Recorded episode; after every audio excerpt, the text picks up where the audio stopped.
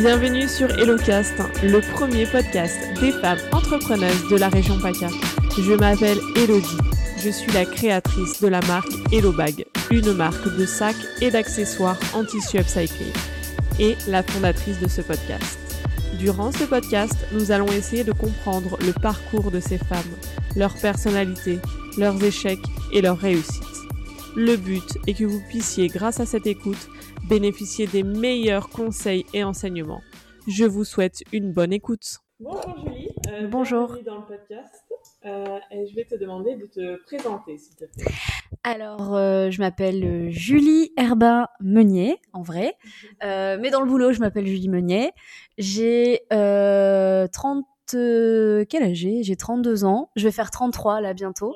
Mais j'ai arrêté de compter. Et, donc, euh, je suis la fondatrice euh, des frangines. Donc, euh, les frangines, c'est une alternative à la perruque pour les femmes et les petites filles atteintes d'alopécie. L'alopécie, c'est donc la perte totale de toute pilosité et dont des cheveux, mhm. qui peut être due soit à des traitements de chimiothérapie, euh, lors des traitements euh, contre un cancer, qui peut être dû à une pelade universelle, euh, qui est une maladie qui survient comme ça. On ne sait pas pourquoi d'un coup on perd ses cheveux.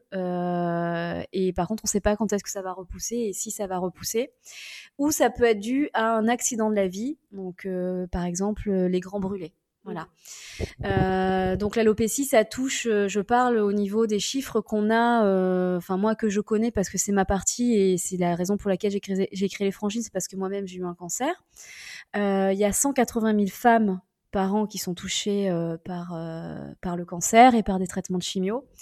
Donc, donc ça touche quand même pas mal de monde rien qu'en France. Et hommes et femmes confondus, on est quand même sur 18 millions de personnes par an dans le monde. C'est un sujet qui malheureusement touche beaucoup de gens de près ou de loin. Et, euh, donc euh, moi j'ai créé euh, les frangines qui est donc une, fausse frange qui tient sur les têtes qui n'ont pas de cheveux grâce à un système qu'on a breveté.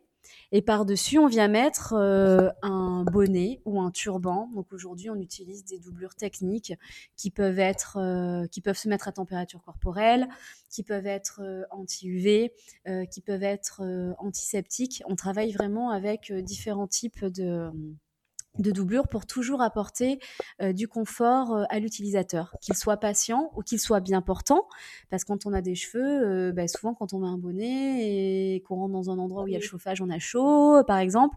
Donc là, ça peut effectivement apporter un confort sans avoir besoin d'enlever sa coiffe quand on rentre quelque part.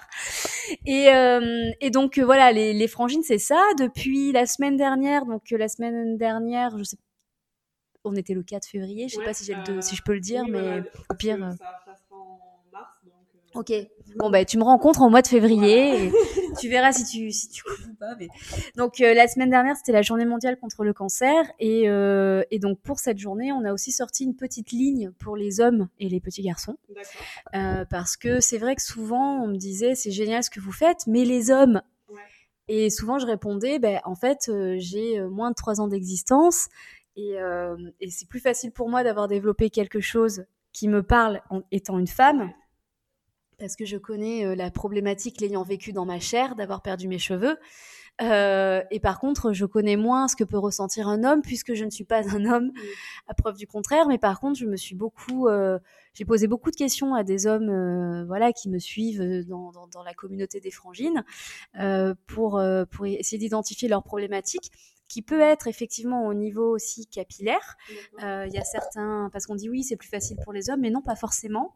Euh, c'est vrai que ce qui est plus difficile souvent pour eux, c'est plus la perte de la pilosité en général, c'est-à-dire la barbe, les cils, les sourcils plus que les cheveux, mais quand même, euh, il y a une chose qui est universelle et qui touche les hommes et les femmes et les enfants, c'est que quand on n'a plus de cheveux, on a froid à la tête.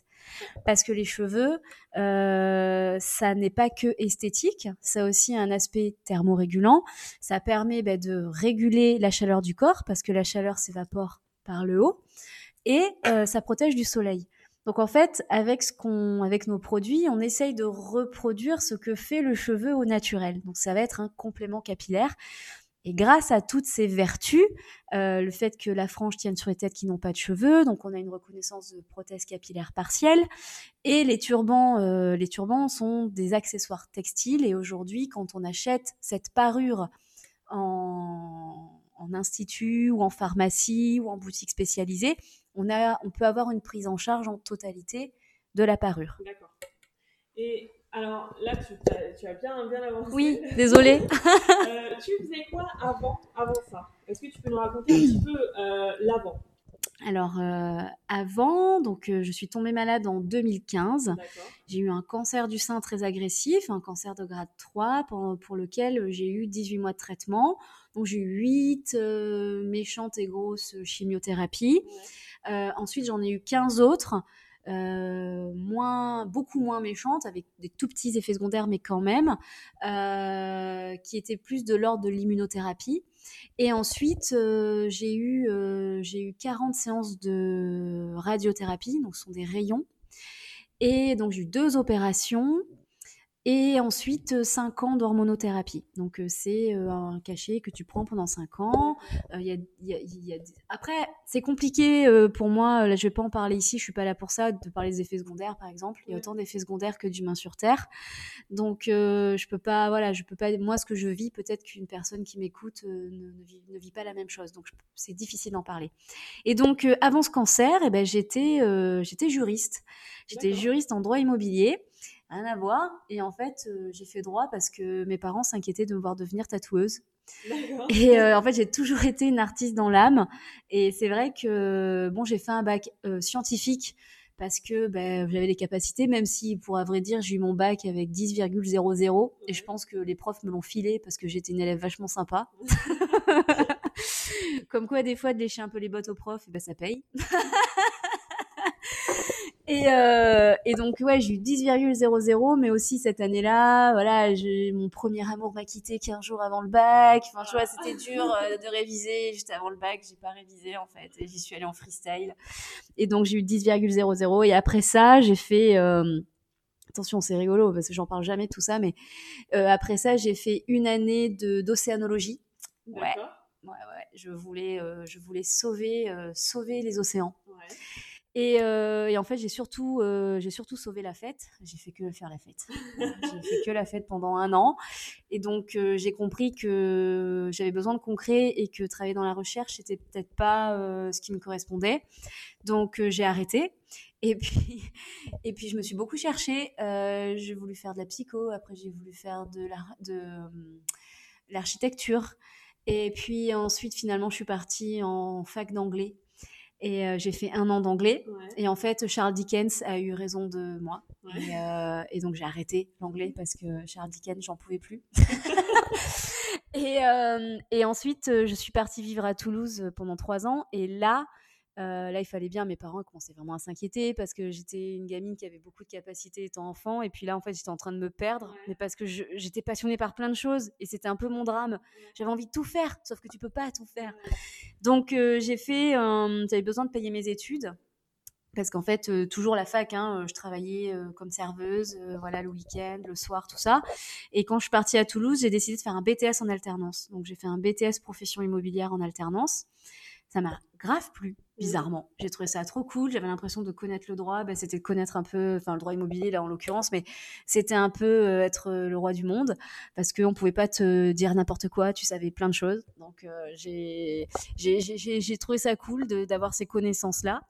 Et puis, comme je suis sortie major de promo, euh, derrière, j'ai pu, euh, pu faire euh, une licence de droit. Et ensuite, euh, je suis rentrée euh, au CNAM, euh, le Centre national des arts et métiers, et j'ai fait ma, ma, maîtrise de droit immobilier, en fait, spécialisée en droit immobilier, en expertise immobilière exactement, en cours du soir. Et euh, donc, je suis rentrée à Nice à cette période-là. Et donc, je travaillais la journée en tant qu'assistante euh, dans un cabinet d'administration de biens. Et le soir, j'allais à l'école pour passer ma, ma, maîtrise de droit immobilier. Donc, ça a été des années bien intenses parce que bah, travailler et en même temps étudier, c'est. Euh, voilà, ça t'apprend la vie, j'ai envie de te dire. ça t'apprend que t'as rien sans rien et qu'il faut vraiment bosser. Et euh, donc, moi, ça m'a appris à être pugnace et surtout à me dire que, enfin, aujourd'hui, j'ai pas peur de la charge de travail et je pense qu'au quotidien, ça m'aide dans mon travail d'entrepreneur. Tu sais ce que c'est, hein, tu es toi-même entrepreneuse. C'est vrai qu'on ne rechigne pas la tâche, on regarde pas vraiment les horaires. Euh, en plus, quand on quand entreprend, euh, c'est un peu facile de dire ça, mais c'est ton bébé, donc euh, du coup, du coup, tu, tu t'octroies le droit de travailler tout le temps et c'est pas forcément bon. Hein. Aujourd'hui, j'ai l'impression d'être une alcoolique du travail, pour tout te dire. Euh, j'ai l'impression, je culpabilise même parfois quand euh, je travaille pas pour les frangines alors qu'on est genre samedi ou dimanche et que dans la vraie vie, euh, le samedi et dimanche, tu, tu travailles pas, enfin, tu, tu, tu, profites de tes amis, ta famille et tout. Et moi, des fois, j'en viens même presque à culpabiliser tellement que, que je sais pas, j'ai pris ce, ce projet tellement à cœur. Aujourd'hui, c'est 95% de, de, mon temps et de ma vie et, et j'adore ce que je fais surtout. Je me suis enfin trouvée, t'as vu? Quand on adore, c'est compliqué de s'arrêter parce qu'en fait, on aime tellement ça qu'on n'a presque pas l'impression de travailler. Complètement. Donc, euh, bah, Et du coup, c'est pervers parce que comme tu n'as pas l'impression de travailler parce que, bah, parce que tu travailles pour un projet que tu adores et, que, et qui est un projet qui t'appartient, qui est à toi, et ben du coup, en vrai, tu travailles tout le temps et tu te trouves toujours des bonnes excuses. Mais, mais c'est, je pense pas que ce soit là la solution du bon équilibre.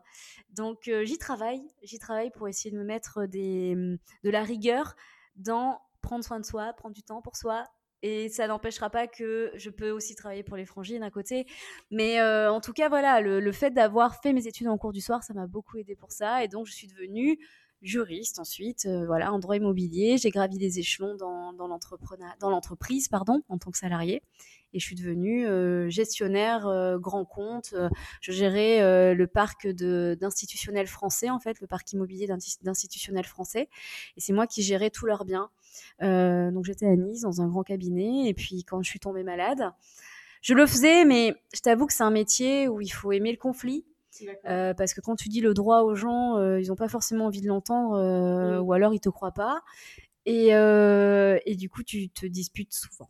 Et je le disais tout le temps à mes collègues, je ne ferai, je pense pas que je ferai ça toute ma vie parce qu'il en va de ma santé mentale.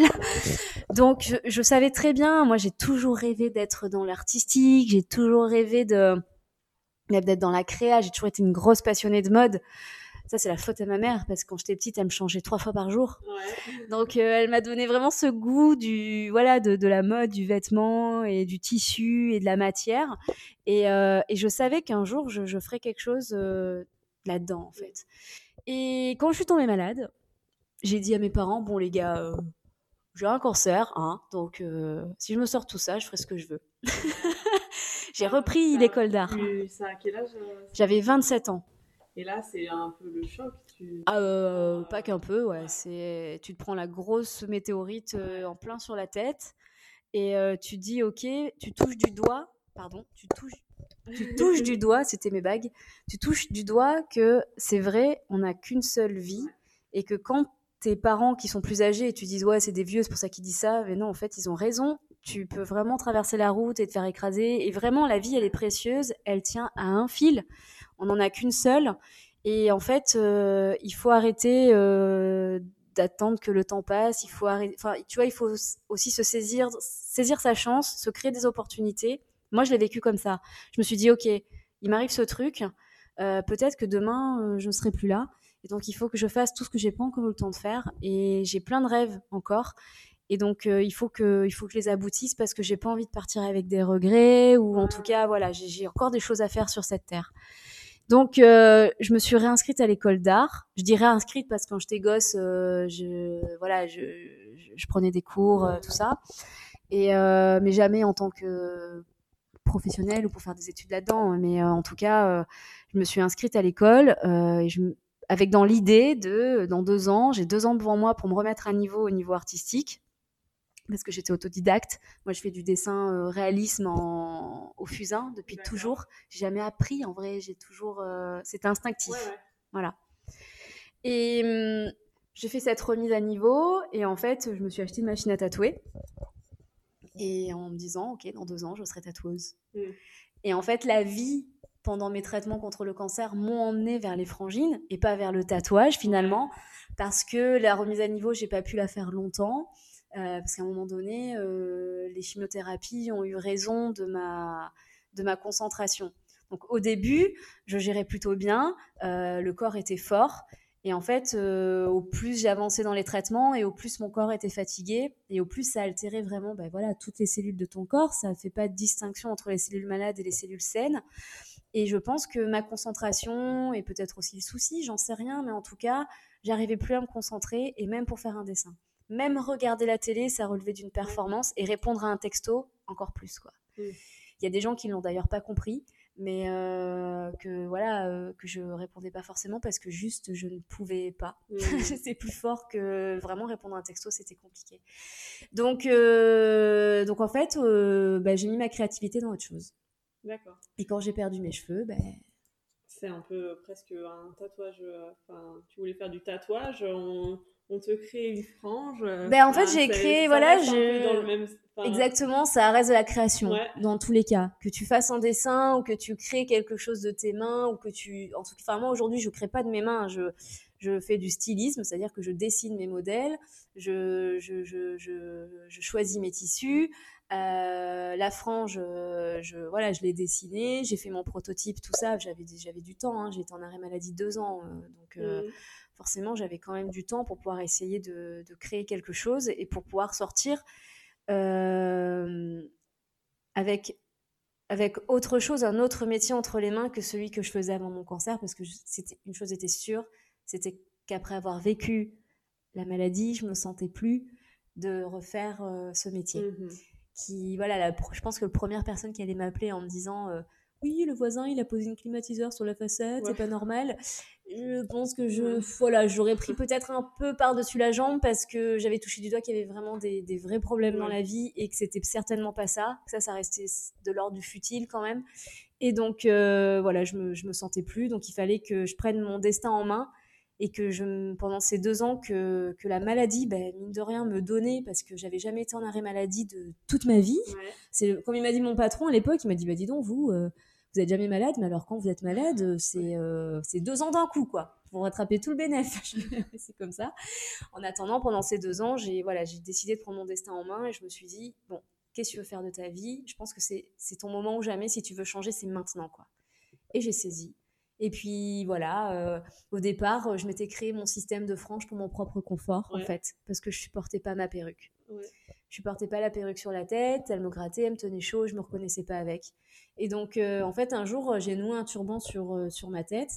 Et je trouvais que le turban, sans cheveux qui dépassaient, ça pouvait avoir un aspect stigmatisant. Surtout quand tu es malade, Mm. tu as le teint qui change, tu, voilà, tu perds tes cils, tes sourcils. Bon, si t'as pas quelque chose un peu pour casser cette ligne, euh, un as- voilà, tu fais fatiguer. Ouais. Donc euh, j'ai eu l'idée en fait de, de glisser cette fausse frange euh, sous, sous mon turban et je me suis je me suis fait la réflexion tout de suite. J'ai fait waouh mais en fait ça change tout. Ça remet le turban dans ce qu'il est, c'est-à-dire au départ un accessoire Ouais. de mode qui habille des têtes depuis des millénaires dans plein de plein d'endroits différents dans le monde. Enfin voilà c'est on remet le turban là, on, on le déstigmatise totalement. Et donc, euh, je me suis développé un petit système pour que ma frange tienne sur ma tête qui n'avait pas de cheveux Mhm. parce que les franges qui existent, elles ont des clips qui se clipent Ouais. sur les cheveux. Mais quand t'as pas de cheveux, euh, tu Ouais. peux pas clipper. Et puis voilà, je sortais comme ça avec mes franges, mes turbans, machin, et j'avais tout le temps des compliments. Ça, c'est tu l'as le, le système, tu l'as créé toute seule? Ah ouais, bah, je te montrerai, il est dans la boîte là-bas derrière, tu vois, il y a une boîte. C'est la boîte euh, sur le meuble là, avec la dame qui a plein de fleurs Ouais. dans les cheveux. Dans cette boîte, il y a le tout premier prototype des frangines. D'accord. Euh, et en fait, c'est mon prototype que je m'étais développé euh, pour moi Ouais. Vraiment au départ, enfin c'était même pas un proto, c'est on faisait mon système D, Oui, oui, tu vois ce que je veux dire? Et en fait, comme il n'existait pas, j'ai pu le j'ai pu le déposer. Et euh, et puis surtout, comme j'ai eu plein de compliments de, de, de ce système dans la rue, les gens qui ne me connaissaient pas m'arrêtaient pour me faire des compliments sur mon style. Ouais.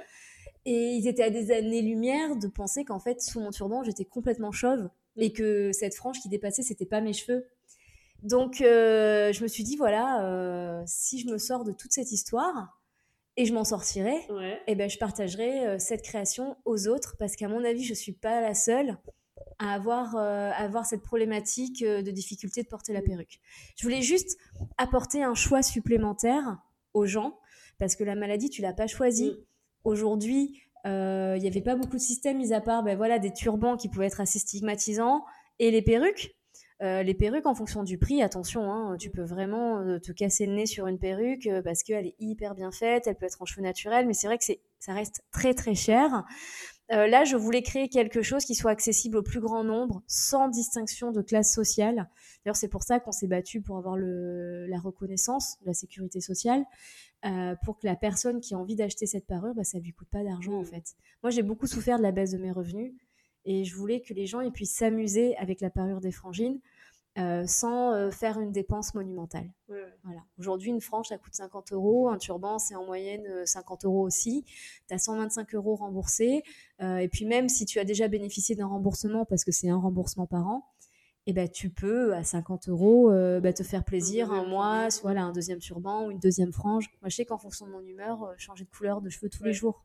Oui, puis même, du coup, même ton entourage, il peut acheter un turban pour toi. C'est plus ah facile que d'aller acheter une perruque euh, en disant euh, bon euh, je, je, je, t'aide enfin je t'aide. Clairement. Là un turban c'est comme si j'achetais un accessoire de mode pour n'importe qui donc c'est complètement en fait même pour faire un cadeau à quelqu'un mm. qui rentre dans le combat c'est vrai que c'est comme tu dis c'est plus simple de faire un cadeau avec un turban qu'une perruque. Mm. c'est beaucoup plus délicat. Une perruque faut l'essayer faut la recouper sur sur soi sur, souvent.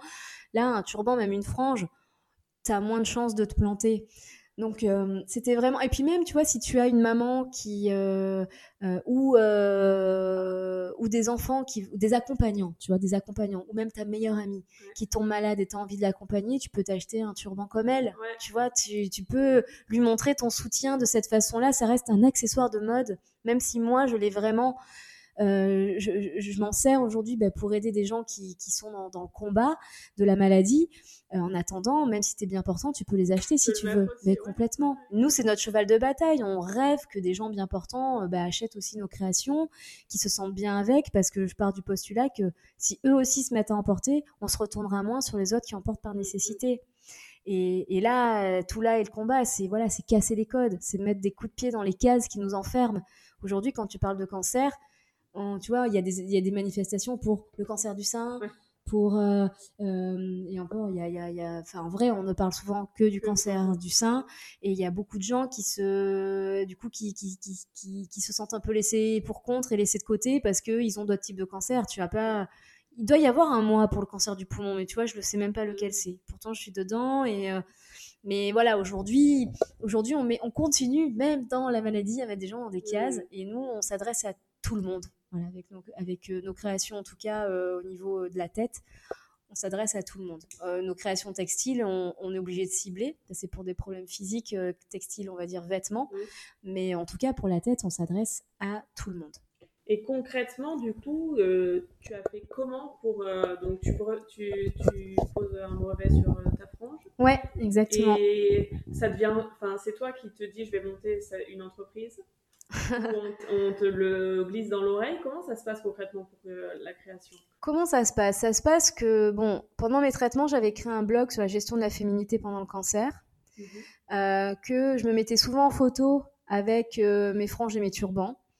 Que, comme c'était un blog qui traitait euh, voilà, de tips pour gérer ton image, j'étais la preuve vivante que malgré le fait que je n'avais plus de cils, plus de sourcils et plus de cheveux, je pouvais rester maître de mon image.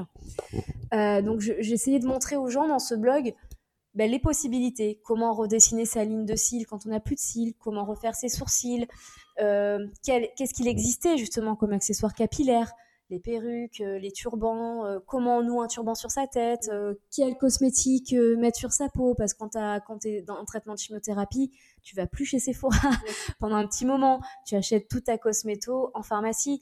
Donc voilà, c'était que des tips comme ça, je traitais que de tips bien-être, beauté, bonne mmh. humeur, tu vois. Et, et les gens qui me suivaient me disaient Ah, j'adore ce que tu as sur la tête, tu l'as acheté où?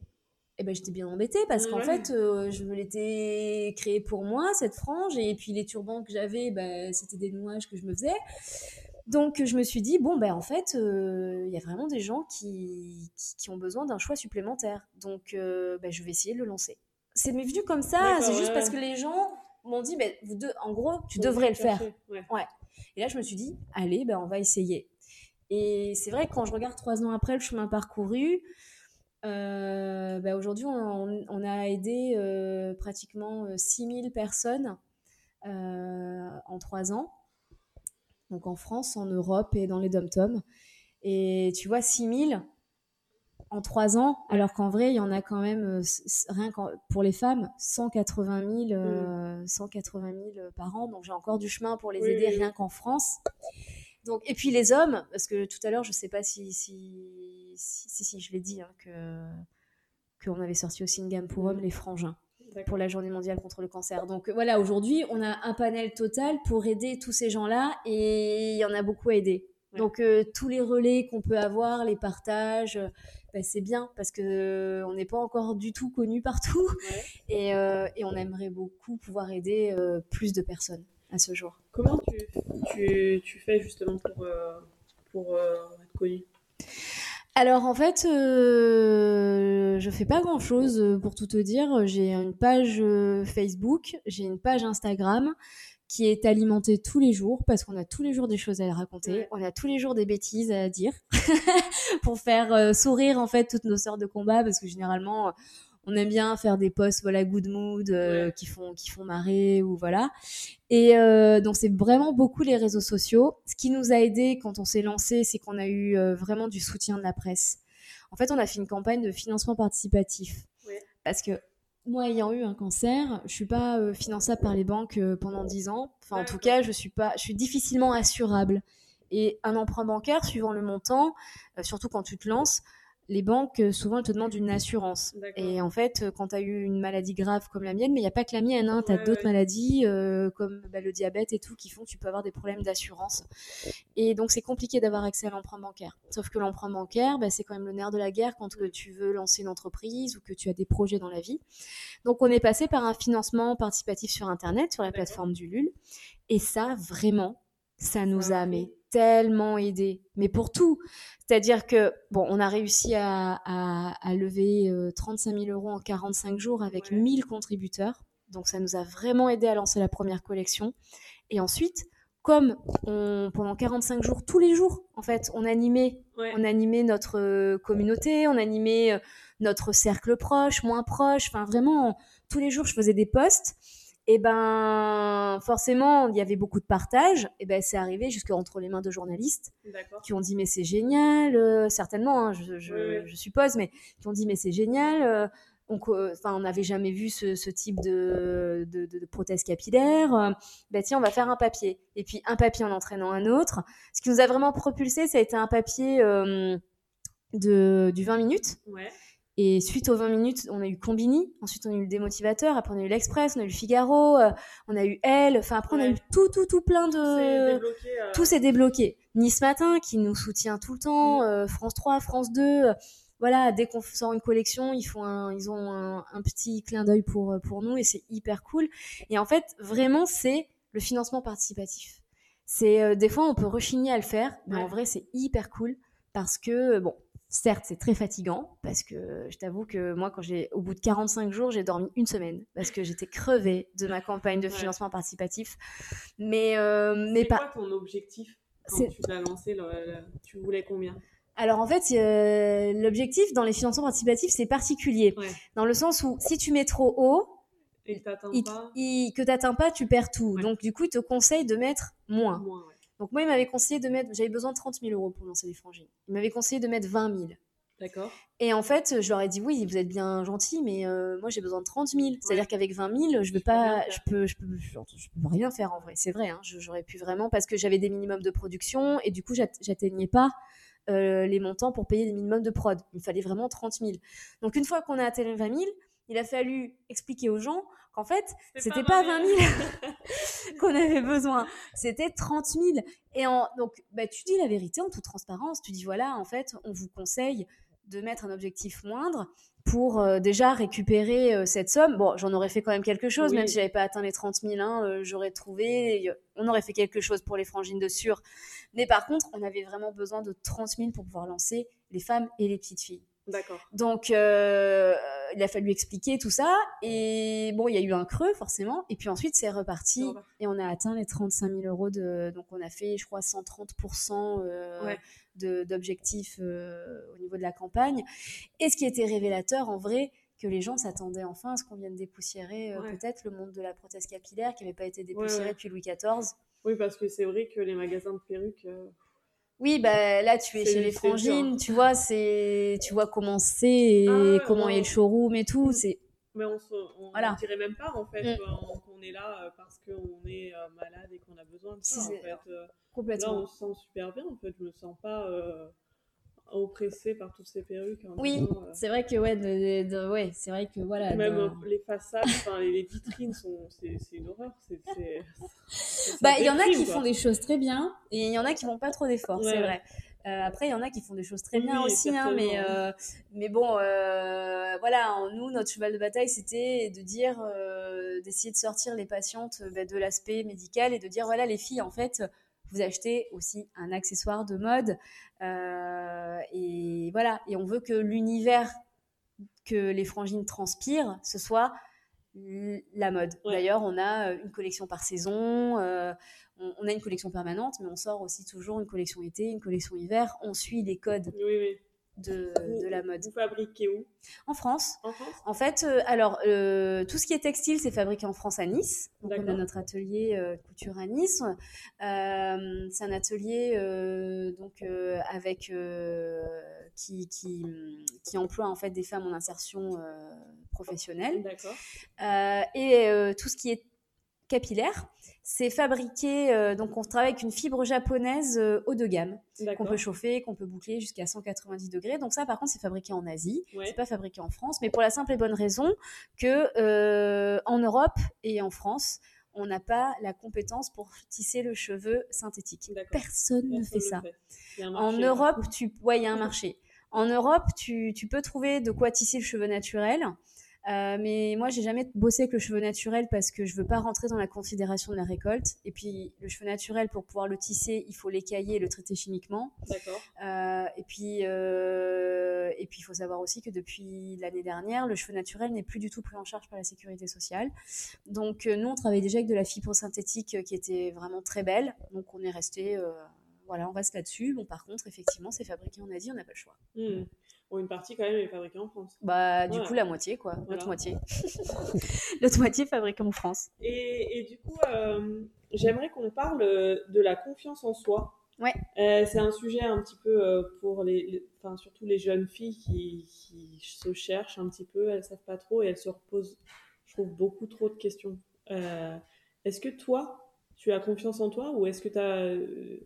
c'est quoi ton avis sur la confiance en toi? Alors, mon avis sur la confiance en soi, c'est que c'est un équilibre.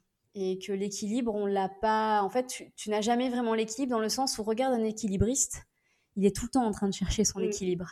Il est tout le temps en train de dire il est, un ouais. peu à droite, un peu à gauche, tu vois. Et la confiance en soi, c'est pareil. Euh, quand tu entreprends, tu vis des ascenseurs émotionnels permanents. Euh, moi, il y a des jours où c'est l'euphorie et il y a des jours où c'est le down total.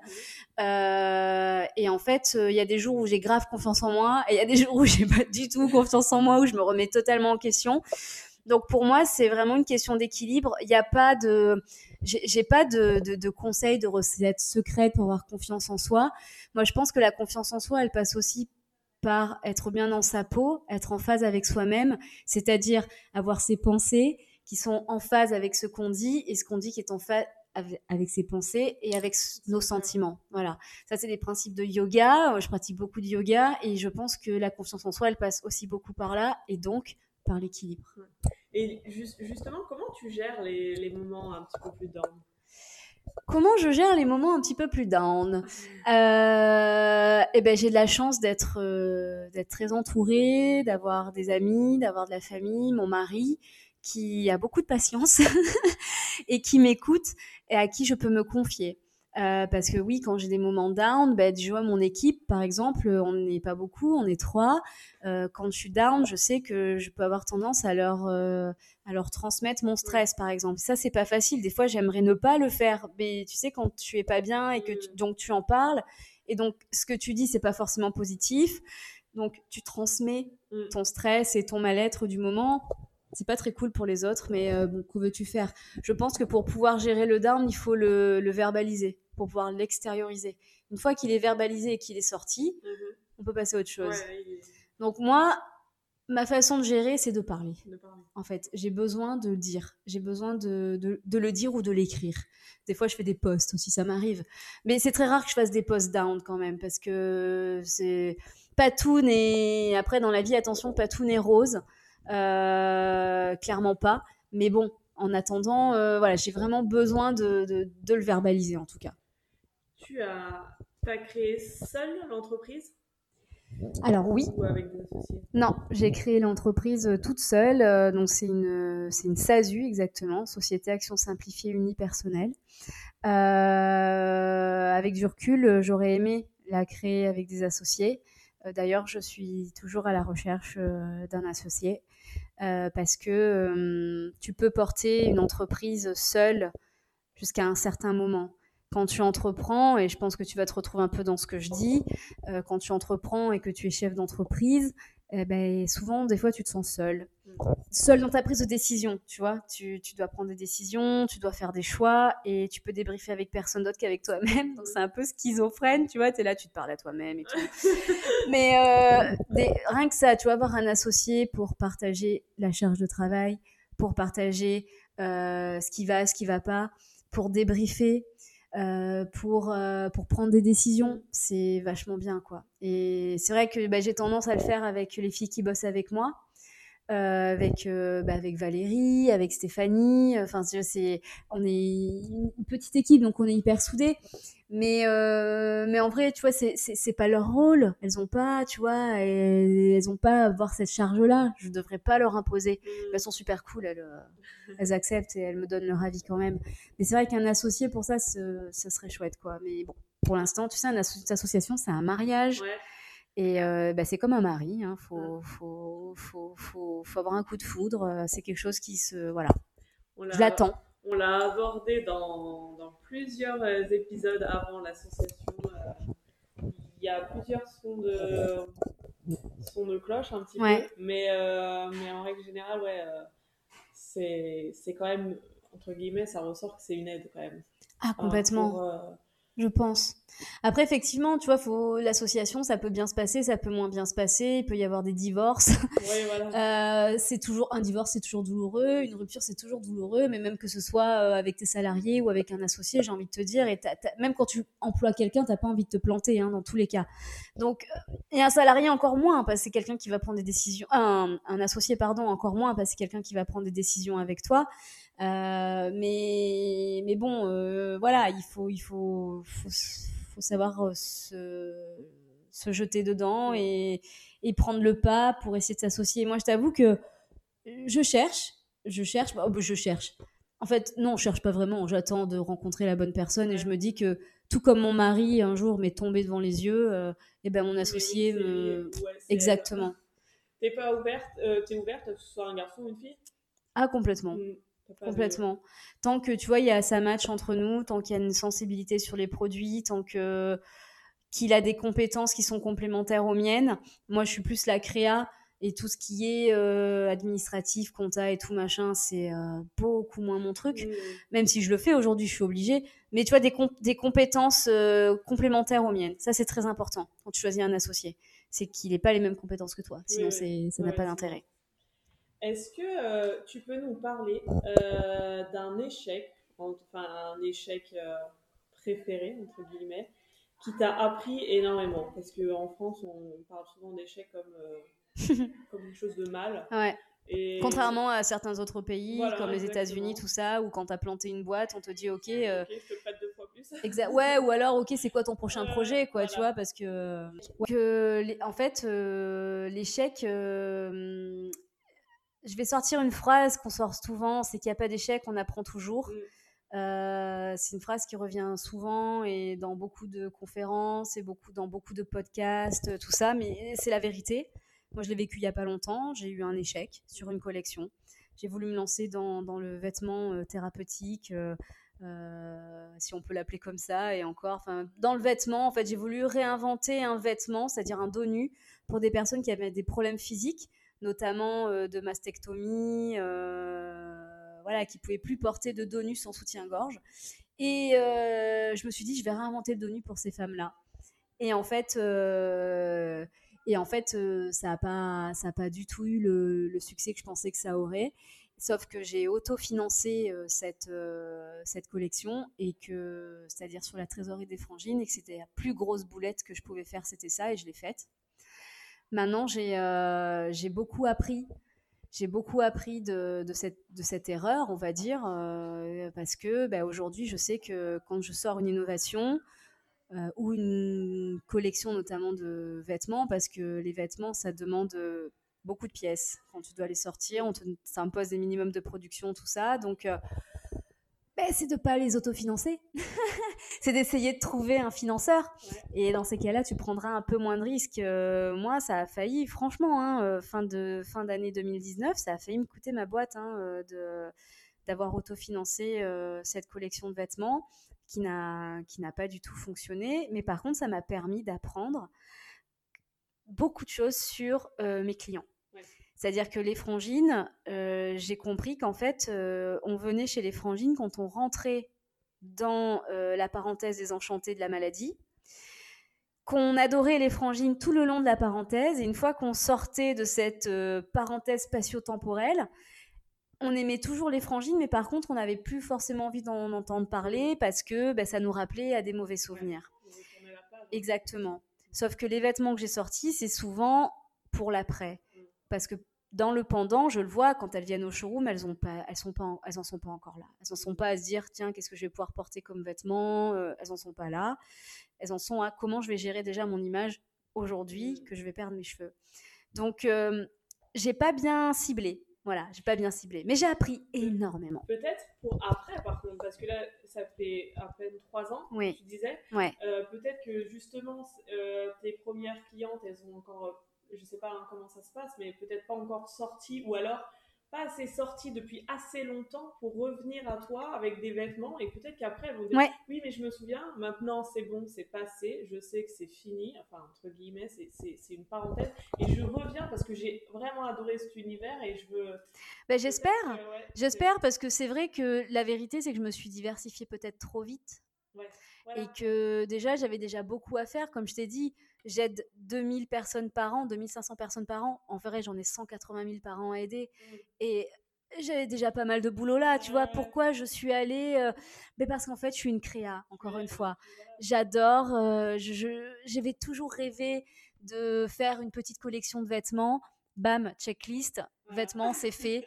Et, euh, et, voilà, et comme je te disais, quand, quand tu es passé par, tu as touché du doigt que bah, ta vie pouvait s'arrêter demain, quand tu as une idée dans la tête, en fait, tu as besoin d'aller la faire. En fait, tu as besoin de toucher du doigt et de le faire. Et voilà. maintenant, j'essaie de me canaliser. Hein. C'est pas facile. Mais cette collection, elle, voilà, elle m'a appris à me dire, Julie, faut que tu te canalises parce qu'il y a certaines de tes décisions qui peuvent vraiment avoir un impact euh, euh, où il n'y aura pas de retour possible. Donc, canalise-toi. Comment vous avez fait justement pour, euh, pour dire, OK, ça va, on remonte? Eh ben, comment on a fait? Euh, On a galéré, c'est-à-dire que ben, je suis allée voir la banque. J'ai dit bon voilà, maintenant ça fait bientôt trois ans que vous avez les frangines, vous voyez que ben voilà, on est une entreprise qui embauche, on a des, on est une entreprise qui, a des valeurs, on fait travailler des femmes en insertion professionnelle, on reverse 2,5% du chiffre à la recherche, on fait des ateliers bénévoles dans des associations et des hôpitaux qui veulent bien nous faire venir, on ne travaille qu'avec des fins de rouleaux de tissu euh, de grandes maisons pour pas faire euh, de surproduction de tissu parce que voilà l'industrie du vêtement c'est quand même le plus gros pollueur, un des plus gros pollueurs, le deuxième. Euh, donc on a vraiment des valeurs qui sont instaurées depuis le début dans les frangines. Tout le monde nous met en avant, mais par contre, il n'y avait pas grand monde euh, vers personne qui se mouillait vraiment la chemise pour nous. Hmm. Donc j'ai arrêté de dire le monde il est beau, le monde il est gentil. J'ai dit les choses. J'ai dit voilà, aujourd'hui les frangines, elles ont vraiment besoin d'aide plus que jamais parce que j'ai autofinancé euh, une collection euh, que j'ai inventée et en fait, elle n'a pas du tout eu le, succès attendu et donc elle nous a euh, mis dedans. Hmm. Voilà. Et donc je suis allée voir les banques, euh, m'ont demandé des assurances. J'ai eu quatre refus d'assurance jusqu'à ce que euh, je rencontre une banquière euh, qui de la banque de la banque populaire qui m'a dit écoutez moi je vais vous aider je vais trouver un moyen je vais vous aider donc elle est montée au créneau et, euh, et, on a réussi à avoir un prêt sans assurance. Et ça nous a sauvés. Grâce à une banquière, du coup. Ouais, grâce à une, banquière. Ouais. Euh, j'étais allée chez Initiative euh, Côte d'Azur en fait pour avoir un prêt d'honneur. Sauf qu'un prêt d'honneur, tu ne peux l'avoir que s'il est adossé à un prêt bancaire. Donc euh, moi le problème c'est d'avoir le prêt bancaire et lors de la commission, la commission de pour avoir ce prêt d'honneur, il y avait cette fameuse banquière. Et je lui ai tenu le discours que je viens de te tenir en me disant voilà, mon projet, tout le monde euh, le met en avant, mais par contre, euh, y a, pour l'instant, il n'y a encore personne qui s'est mouillé pour lui. Euh, et elle, elle m'a dit, bah, elle m'a donné sa carte, elle m'a dit, je vous promets rien, mais par contre, je vais tout, je vais tout faire, je vais tout essayer. Et elle a réussi. Donc, tu as eu les deux initiatives. Ouais, exactement. Et ça nous a, voilà, ça, ça fait qu'aujourd'hui, on est reparti sur des bonnes bases. Mais ça, je pourrais pas l'avoir tout le temps, tu vois ça, ça a été la boulette qui m'a fait prendre conscience que, voilà, euh, attention, attention à tes décisions et à tes choix. Donc maintenant, euh, quand je déciderai de faire quelque chose comme ça, je sortirai en pré-vente, voire en crowdfunding, au moins comme ça, je prendrai moins de risques. Là, franchement, j'ai quand j'y pense, j'ai été un peu inconsciente. Mais ça, c'est mon, ça, c'est mon défaut, c'est que je suis une fonceuse. C'est-à-dire que. T'es passionnée, en fait. Ouais, c'est ça. T'es tellement dans le truc, vas-y, tu lances. Ouais. Et en fait, euh, je marche beaucoup à l'intuition. C'est surtout, en fait, en fait, c'est pas mon défaut, c'est pas d'être fonceuse, c'est de, c'est un défaut et c'est pas un défaut, mais ça peut être un défaut d'entrepreneuriat, c'est de marcher à l'intuition. Ça marche un moment, mais ça marche pas tout le temps de marcher à l'intuition. Il faut des fois de temps en temps se poser un peu des questions mm. et mettre de côté l'intuition. Mais euh, j'ai ma mentor qui me dit tout le temps. Euh, Julie, jusqu'à présent, l'intuition, ça a marché et c'est trop bien. Et voilà. Mais par contre, aujourd'hui, il faut, il faut, faut un peu intellectualiser le truc. L'intuition, ça peut pas tout le temps marcher. tu as une mentor? Ouais, j'ai une mentor. Alors, tu peux nous dire oui, j'ai une mentor. En fait, quand j'ai lancé les frangines, je suis passée par euh, la ACEC euh, BGE euh, Côte d'Azur, qui m'a aidé à, bah, à, monter la structure. Et donc, ma mentor s'appelle Marie Faguet. Euh, moi, je l'appelle maman parce qu'elle est vraiment. Euh, euh, bah, sans elle et sans tous ses bons conseils, et bah, je serais certainement pas là, j'en serais certainement pas là. Donc, elle est toujours là, elle m'appelle, elle prend des news, même si on a fini le programme ensemble, puisque les frangines, voilà, on va passer les trois ans, donc on n'est plus considérés comme des startups bientôt. Hein. Mais, euh, mais en attendant, euh, on mange régulièrement ensemble pour donner des news. Elle me donne des conseils. Si j'ai quoi que ce soit comme problème, je peux l'appeler. Euh. Enfin voilà, c'est c'est mon ange gardien. Ah ouais, de savoir que je peux parler à quelqu'un, que je peux demander des conseils, c'est vraiment, c'est vraiment, c'est vraiment important. Tu, tu ne nais pas entrepreneur, clairement pas. Et, mmh. et tu apprends tous les jours en tant qu'entrepreneur. Il faut pas hésiter à demander de l'aide, il faut pas hésiter à demander d'être accompagné quand on crée une entreprise parce que on n'est pas gestionnaire non plus. Hein. Donc, euh, soit tu, tu, apprends à de le venir, soit tu l'étais et puis tant mieux. Mais, euh, mais en tout cas, quand tu entreprends, tu es obligé d'avoir des tu es obligé d'être multitâche. Tu as un couteau suisse, sauf qu'il y a des compétences que tu ne peux pas avoir acquises. Donc, c'est bien de les avoir par un mentor. Euh, meilleur, le top dans tous les domaines, il y a forcément des domaines où tu es moins bon. Et c'est là où il faut que tu sois, euh, tu prennes justement le meilleur pour que tu, tu sois au, euh, au top tout le temps. Ouais, ouais, complètement. Complètement. Euh, on parle écologie dans le podcast et tu en parlais là, tu, que tu utilisais des fins de rouleau. Ouais. tu as une conscience écologique, tu es, es impacté par ce sujet? Je suis très impactée par ce sujet. J'ai une conscience écologique. en fait, je veux vraiment faire du mieux que je peux. Voilà. Donc, euh, dans, dans, ma vie au quotidien, c'est-à-dire que j'utilise le moins possible d'emballage. Faire du zéro déchet, j'essaye, mais c'est hyper dur en fait. Euh, surtout quand tu habites en centre-ville, euh, même si on a le marché, ben souvent on te donne quand même un sac en plastique, même si, enfin, tu vois, c'est c'est hyper dur d'être dans le zéro déchet totalement. Par contre, je jette une poubelle tous les 15 jours chez moi à titre personnel, tu vois. Donc ma poubelle, euh, elle me dure 15 jours. Donc je pense que oui, je, je fais très attention. Dans, chez les frangines, dans, dans, notre métier, voilà, on utilise des fins de rouleau. Par exemple, nos vêtements, nos invendus, eh ben, on va les upcycler. On va s'en servir euh, pour, euh, pour d'autres modèles sur une autre collection. On, on ne jette rien. Et sinon, on fait aussi des dons à des associations ou peut-être aussi bientôt une boîte comme la tienne qui va se servir qui va se servir bah, de, nos, de, nos chutes de tissu pour en faire d'autres choses. Voilà, donc on veut pas de gaspillage, on essaye vraiment pas en faire. Même dans les meubles, hein, tout ce que tu vois ici, la plupart c'est ouais, c'est chiné. et il y a des choses dont on ne se sert plus et qu'on donne. Là, tu vois, aujourd'hui j'ai mis sur le bon coin donne bureau, je donne. Voilà pour, euh, pour que ça puisse être utile à quelqu'un d'autre. Vraiment être dans le partage et dans le don, ça aussi c'est très important, même au niveau, euh, là on parlait d'environnement, mais c'est des valeurs en fait. Euh, je pense que c'est ce qui nous sauvera un jour, c'est d'être dans le partage, d'être dans l'écoute des autres, de se, voilà, d'être dans la tolérance et dans la solidarité. Et puis c'est vrai que un rien c'est beaucoup déjà, tu vois ce que je veux dire? mmh, mmh dans l'envie, ce que je fais là euh, dans ma petite entreprise, je fais, je donne 2,5% à la recherche, j'achète des fins de rouleau, c'est pas grand chose, mais si tous ont fonctionné comme ça, rien que dans les vêtements, moi j'achète la plupart de mes vêtements aussi dans des fripes, mm. par exemple, parce qu'il y a tellement de vêtements en vrai, mais c'est vrai, mais c'est une folie absolue.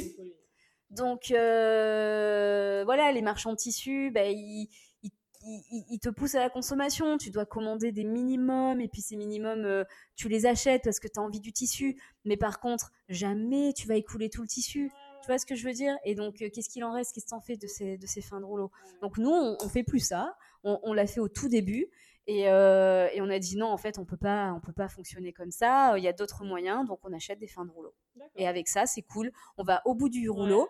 Et quand il y a plus, il y a plus. et on passe à autre chose. Et ça rend les choses éphémères. Et c'est trop, et c'est bien aussi. Ouais, puis unique aussi parce que du mm. coup, il y a, euh, allez, je sais pas, 100 euh, pièces, complètement pièces comme ça, et après il y en aura plus. C'est ça. Et sans avoir fait produire de tissu.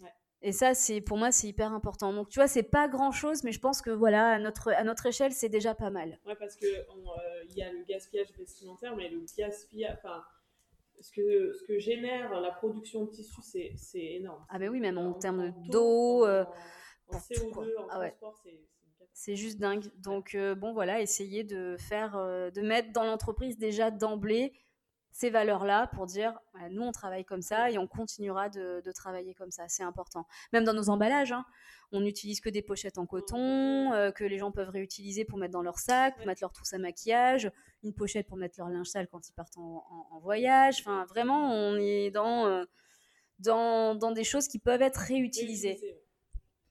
Tu, tu te vois où euh, dans 10 ans ou 5 ans? Oh punaise, ça c'est le genre de question euh, où c'est que je me vois dans 5 ans. Bah, J'espère me voir encore ici, tu vois, dans ce même lieu que j'aime énormément. Euh, j'espère que j'aurai, euh, que j'aurai, j'arrêterai de faire cinq métiers et que j'aurai une personne pour chaque métier que j'exerce moi-même. Après, j'aspire pas à des choses immenses et énormes. Moi, j'aspire juste à être heureuse, en bonne santé, tout en aidant les autres. Voilà, et payer mon loyer et pouvoir partir euh, en vacances euh, une fois par an, c'est cool. Ouais. arrives à couper, prendre des vacances? Non, non. En ce moment, actuellement non, parce que j'ai pas j'ai pas l'équipe nécessaire pour pouvoir me le permettre. C'est-à-dire qu'aujourd'hui, quand tu exerces cinq métiers, même si on est trois dans l'équipe, euh, non, il y a certaines choses, notamment tout ce qui est euh, créa, collection, choix des tissus, shooting et tout. Pour l'instant, c'est encore moi. Tout ce qui est direction artistique, tout ça. Tout ça, je suis obligée de le garder et ça demande beaucoup de boulot. Donc, euh, non, pour l'instant, je ne peux pas couper en vacances. Il faut que je sois alerte sur les emails. Il faut que je reste. Mm. voilà. Parce que quand on est en vacances, on part tout en vacances c'est rare qu'il y en a qu'une seule qui parte et qui laisse son boulot aux autres. On a essayé de le faire et c'est trop dur. Du coup, on part tout en vacances. On ferme 15 jours et voilà. Et est-ce que tu as des tips justement pour t'organiser? Est-ce que j'ai... Oui, je me fais des to-do list. En fait, en début de semaine, euh, j'arrive au bureau, j'ai un petit carnet là-bas et j'écris ma to-do list de la semaine. Euh, souvent, euh, j'ai aussi un carnet à côté de mon lit et si j'ai pas le carnet, j'ai le téléphone où je me dis tiens, ah punaise, j'ai pensé à ça, il faut que je me voilà, je le note et il faut pas que j'oublie de le faire. Donc je le note et puis voilà, je les rajoute à ma to-do. Après, euh, après, honnêtement, l'organisation c'est vraiment pas mon fort. Je suis trop, je suis quelqu'un de vraiment éparpillé. Euh, déjà, quand j'arrive ici, c'est zébulon. Je cours partout. Puis d'un coup, je suis attirée par autre chose. Tu vois, hier, j'étais sur mes collections. Et puis d'un coup, je dis, tiens, ce bureau, il va pas bien. Là, faut que je le change de place. Donc, je change de place. Ça me fait perdre 20 minutes. Et du coup, c'est des 20 minutes que je ferai à la maison euh, où il faudrait que je termine mon taf. Quoi. Donc, dans l'organisation, je je suis pas la meilleure élève. Et euh, le seul truc que voilà que je peux dire, c'est d'avoir un agenda et de tout bien se noter et se mettre des plages horaires aussi pour soi, mais se les noter dans l'agenda. Tu, Ouais. tu le prends ça? Ouais. Je fais du yoga deux fois par semaine. Ouais. C'est voilà, je c'est vital. Donc euh, c'est le lundi soir et le mercredi matin. Donc euh, je pars du bureau euh, pour aller au yoga et le mercredi matin je viens après le yoga. Ça c'est vraiment mes deux plages horaires qui sont dans l'agenda et c'est comme du boulot quoi. Non. C'est quoi du coup une journée un peu type? Alors une journée type, c'est euh, je, je me lève euh, jamais très tôt. Euh, je me lève vers 8 heures. Parce que je, réveil? Avec un réveil, sinon je dors jusqu'à midi. Donc euh, je me lève jamais très tôt, mais par contre parce que je me couche très tard, je me couche pas avant 1 heure du mat. Ah. Ouais, et je suis, je suis un oiseau de nuit en fait, je travaille le soir, j'adore travailler le soir. Donc je me lève vers 8 heures. euh, ensuite, euh, je, dans le meilleur des mondes, je fais une demi-heure de yoga. Ouais. Et, euh, et ensuite, je prends ma douche et ensuite j'allume mon téléphone. D'accord. C'est pas ton réveil du coup téléphone. Si, mais sauf Oui, que tu peux le mettre en mode avion. Ah ok. Donc il est en mode avion jusqu'à ce que j'ai fait tout ça. Ensuite, j'allume le tel et, euh, et là, je regarde mes mails. Première chose. Je regarde mes emails, je check un peu les réseaux sociaux aussi, voir s'il y a des, des, des messages auxquels il faut répondre. Donc le matin, généralement, c'est réponse administrative, on va dire, euh, sur l'ordinateur. Email et réseaux sociaux. Ensuite, euh, souvent, je passe à l'atelier à Nice. Euh, comme ça, je, soit je vais récupérer des modèles qui viennent d'être faits du réassort, soit j'ai des prototypes à checker, euh, voilà. Et ensuite, je viens au bureau. Et au bureau, j'arrive, généralement, il est euh, vers 11h. Et, euh, et là, je vois avec Valérie et Stéphanie euh, s'il y, a des, euh, s'il y a des choses sur le feu, genre des remboursements, des questions clients, tout ça. Donc, on traite ça. Et ensuite, je me mets sur mes tâches. Donc, généralement, mes tâches, c'est, euh, c'est les collections qui arrivent. Quoi. D'accord. Donc, euh, sourcer les tissus, euh, avoir, les, hum, avoir les bonnes attestations avec les bons tissus, euh, faire la direction artistique, euh, trouver les prochains lieux pour les prochains shootings, euh, mettre en place les prochains shootings. Enfin, voilà. Faire la compta aussi? Ah, faire la compta. Oui, une fois par mois, euh, aux alentours du 10. Là, D'ailleurs, tu vois, je devrais faire la compta aujourd'hui. Est-ce que tu aurais un, un conseil pour une femme qui, qui veut entreprendre ou qui se pose des questions? Alors le conseil ultime, c'est de se faire accompagner, clairement. Euh, quand on est salarié, qu'on veut entreprendre, en plus ça peut être pris en charge par l'OPCA, euh, par là où on cotise, c'est vraiment se faire accompagner parce que cette personne va pouvoir t'aider à faire un, un business plan. Enfin, personnellement, euh. Moi, si on m'avait dit faut que tu me donnes un business plan, aujourd'hui on me parle que de ça tout le temps. Si on m'avait pas aidé à le faire au départ, j'aurais été incapable de le faire. J'aurais pas pensé à tout euh, ce qu'il fallait mettre dedans. Enfin, donc euh, c'est clairement se faire accompagner par quelqu'un qui sait, et il y a plein d'organismes pour ça. Et puis ensuite, euh, c'est de se créer des opportunités.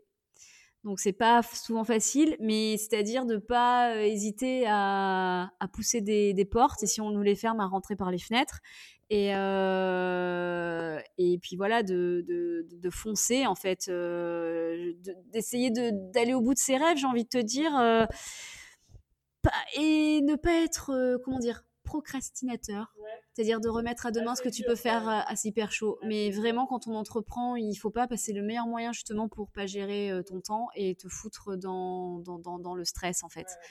Moi, je sais que quand j'ai un mail, maintenant, j'essaie d'y répondre tout de suite parce que si je le mets de côté et que j'y réponds pas, j'oublie. Ah, donc les... tu gardes les notifications? Ah oui. Ok. Oui, oui, oui, je, oui, je les garde. euh, Je les garde, mais pas sur les réseaux sociaux, par exemple. Sinon, je suis tout le temps happée par les réseaux sociaux et je regarde tout le temps.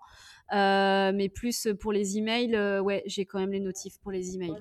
J'ai coupe et je fais. euh, Une fois par jour? matin, Non, matin, euh, Ouais. midi, 14, euh, 18. Ok, ouais. Enfin, quand euh, ça commence à être le matin, bon, j'arrive, je regarde le mail. Après, à la fin de la- avant de manger, je regarde. euh, voilà, mais j'essaye. C'est vrai que- Parce que sinon, en plus, il y a plein de trucs euh, qui servent à rien. Oui, c'est vrai qu'il y a plein de trucs qui servent à rien. Il y a des gens qui, qui disent, ben moi, je réponds aux emails que euh, en fin de journée, vers Oui, il y en 17h. a qui font tout d'un coup, ouais. Ouais. Et donc, du coup, euh, why not, tu vois euh, Faudrait que j'essaye. Moi, c'est vrai que pour l'instant, je... Ouais. Voilà, je check direct. Est-ce que tu aurais une, une entrepreneuse à nous recommander dans le podcast? Une entrepreneuse, bah, bah, en fait, tu les as déjà, euh, tu les as déjà sur la région? Ouais. Ouais, tu les as déjà interviewées. Après, euh, j'en ai deux autres, si tu veux. Euh, Il y a Morgane, donc de Wiki Cosmétique. J'espère que je le dis bien. et si elle m'écoute, qu'elle m'en voudra pas. Euh, parce que je sais jamais si YK, Wiki, je voilà, je, je, je sais jamais, mais euh, voilà, en tout cas voilà, Morgane. Et ensuite euh, il y a aussi Victoria de Oh Mine Bijoux qui fait du bijou éthique. Euh, pareil avec des matériaux recyclés, euh, qui s'est lancé euh, avec le même incubateur, euh, donc le même mentor que j'ai aidé à se lancer au tout début et qui est une super nana aussi et je te, je te la recommande parce qu'elle fait son petit chemin. euh, ouais, ouais. Elle est à Nice aussi, ouais. Parce qu'après j'en ai d'autres, mais elles sont pas à Nice, donc euh, voilà. Donc je te recommande, euh, je te recommande ces deux-là qui sont des, des super entrepreneuses aussi. T'as aussi euh, Archibald Cosmétique, c'est de la cosmétique pour hommes. C'est deux nénettes qui se sont lancées dans la cosmétique Ok. pour hommes, ouais. Qui, enfin, c'est des projets louables, franchement, euh, qui se lancent dans des dans des trucs euh, euh, qui méritent d'être soutenus. Ouais. Voilà. Donc euh, Et on, on arrive vers la fin, hein, tu commences à. On a dépassé l'heure. Ouais, bah, faudra que tu coupes. Euh, J'ai beaucoup de choses à dire, désolée. Est-ce que tu aurais un, un livre à nous recommander? Est-ce que j'aurais un livre à te recommander? Le guide du routard de l'entrepreneur Il existe, je sais pas, il est Ah oui, oui, oui. ouais. Ah ouais, ouais, il existe. Euh, moi, j'avais chopé celui l'année dernière au salon euh, de l'entrepreneuriat à Paris. Euh, mais ouais, ouais, il existe. Chaque année, tu as un, goût- un guide du routard. Vu qu'on est sur euh, l'entrepreneuriat, oui, je te recommande ce bouquin qui, voilà, qui est quand même bien pertinent, quoi. Ah ouais, je, je l'ai vu passer sur LinkedIn, mais je. bah écoute, euh, merci beaucoup. Julie. Merci à toi de m'avoir donné la parole. Donc on te suit, euh, si on veut te suivre, on te suit sur. Sur Instagram, euh, Facebook, donc les frangines euh, avec un J comme Jean et un Y comme Yves, Ouais. pour Jean-Yves.